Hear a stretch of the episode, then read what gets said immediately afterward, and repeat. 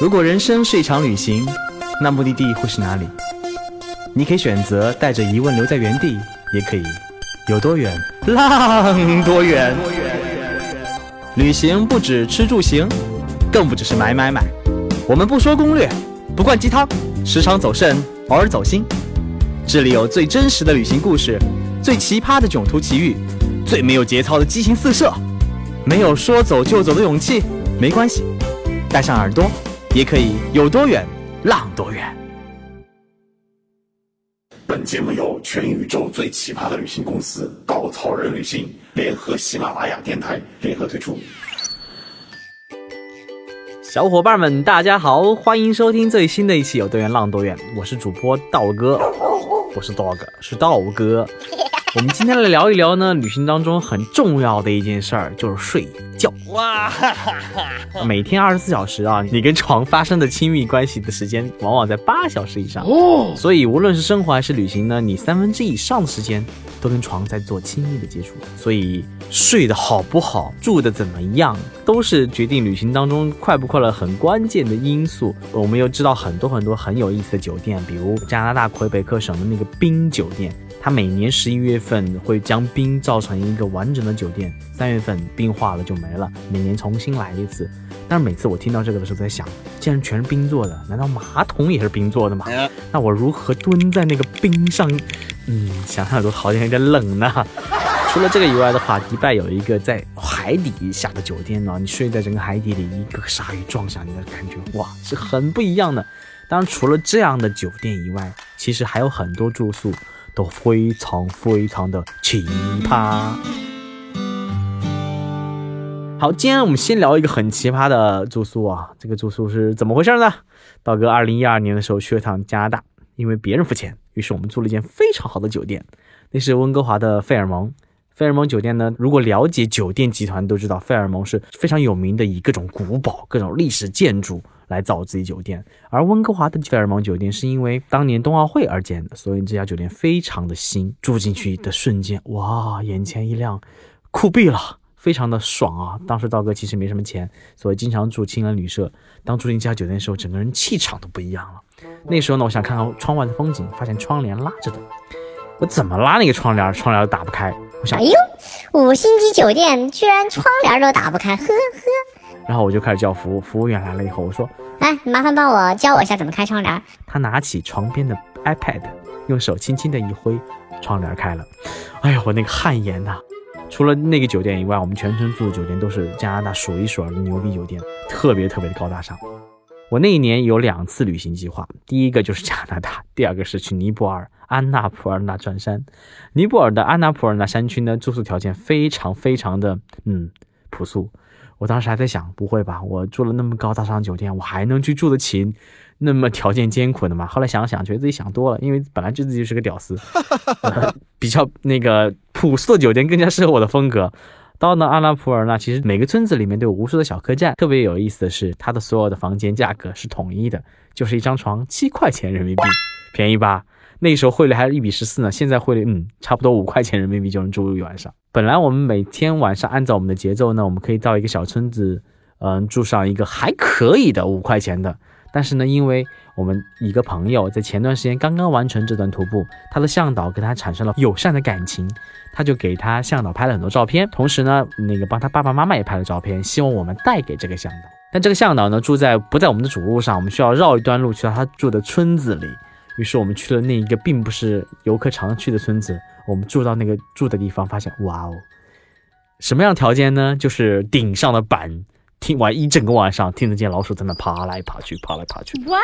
嗯，就是在尼泊尔整个那个山区徒步的时候，都经常遇到这样的情况。而且最好玩的是，它是一张木板床，整个木板床上上面没有被子。于是我每天都把我包里最厚的衣服全部拿出来裹在自己身上，每天晚上就是这么睡去的。好了，说说完了尼泊尔比较艰难、痛苦，或者说嗯应该说比较简朴的住宿，还有一个比较有意思的住宿故事发生在广西。那是我第一次一个人旅行啊，很多很多年以前了。那时候背了个包特别豪迈，哇，觉得我一个人旅行，然后坐了辆摩托车到了那个广西的梯田。龙脊梯田最有名的两个点，一个叫做金坑，一个叫大寨。这两个点之间呢，之间有一条非常有名的徒步路线，就连接这两个景点。很多老外会走这条徒步，他们都是一天走完。因为我去的时候没有做攻略，没有做研究，于是我就这么去了。去了以后呢，我走的时候又比较晚。为什么我那么想不开，我也不知道啊。反正就这么往前走，走着走着，突然间天黑了，怎么办啊？天黑了，我还没有到，我就看到前方点点星光，有一个村子。然后我到了这个村子，这村子呢，因为不在景区里面，所以没有开发，我就只好敲了我看着比较顺眼的一家门。然后那打打开门是一个阿姨，那个阿姨说，呃，说了不太流利的普通话，就搞清楚我的意图，原来是想借宿一晚。他就很热情的把我带了进去，进去一看，哇，家徒四壁。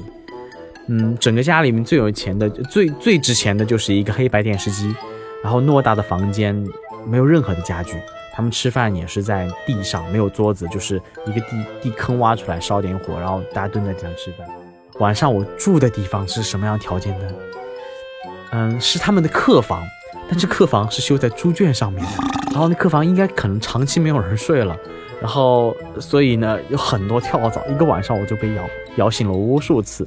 而且最有意思的是，那个猪呢一直在拱我的那个拱那个柱子，那个柱子连着我的床，我就一个晚上就做梦梦见这样撑下去。哎，很早很早我就醒了，一个晚上没睡好，我就沿着那个村子往上爬。爬到山顶的时候呢，就这个村子修在一个山坳里的，旁边全是千百年来的梯田，然后一头牛在我旁边陪着我走。然后阳光就洒进整个村子里，袅袅炊烟升起，然后被阳光透进来，哇，美丽极了！我当时就觉得是珍惜当下，这些人这么贫穷的生活着，我们已经过了比他们好很多的生活，我们应该学会享受当下。还有一点，我觉得特别有感触的就是，当你要获得这样的风景，获得这样的美景的时候，你可能一定要付出更多的努力，你才能获得。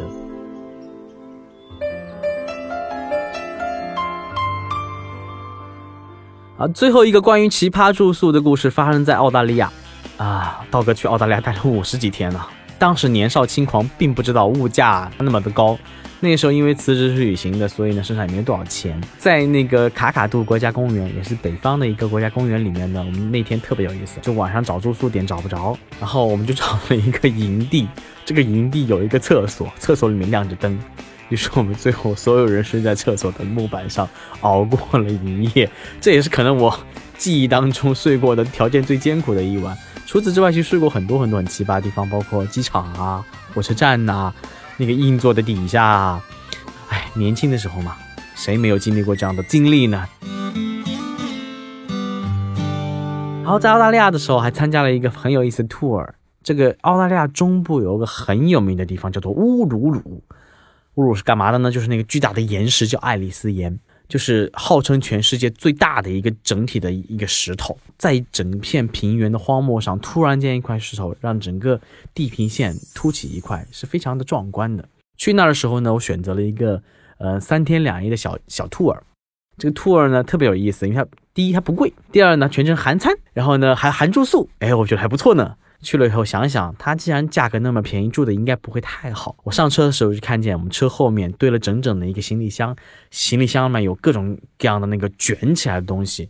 然后我当时没有想是干嘛的。到了第一天晚上住宿点是一整片沙漠，我想哇塞，那能露营啊！然后呢就看见我们的那个司机，他就让男生帮他忙去把那个像卷在一起那个东西铺在了沙漠上。我一看哇，帅呆了！它是什么东西呢？它是一个睡袋。和一个床垫连在一起的一个家伙，叫它 swag。呃，我现在还不知道怎么翻译这个 swag。就这样子，你钻进那个睡袋，没有任何的遮挡，就是它没有外面的帐篷。想象一下，一片沙漠，晚上没有一点点的光，你的顶上是整条银河在你眼前划过去，时不时有流星闪过。你下午刚喝完酒，刚喝完红酒，刚看完爱丽丝岩的日落。一群小伙伴，年轻人就躺在沙漠当中，睡在一个完全露天的 swag 里面，然后看枕着星星睡眠，然后一起聊天，一起唱歌，枕着篝火，哇，那种感觉真的是永生难忘。有时候住宿条件越来越好，有时候旅行当中对住宿要求也越来越高，但我记忆当中很难去想得起来那些住的很好的酒店，往往是那些条件很艰苦、很不一样的经历，会让我对旅行充满了那种暖暖的回忆。很多路线当中，除了安排好的酒店以外，总有那么一晚奇葩的住宿。为什么这么安排呢？因为每一段住宿其实就是旅行的一个很重要的部分。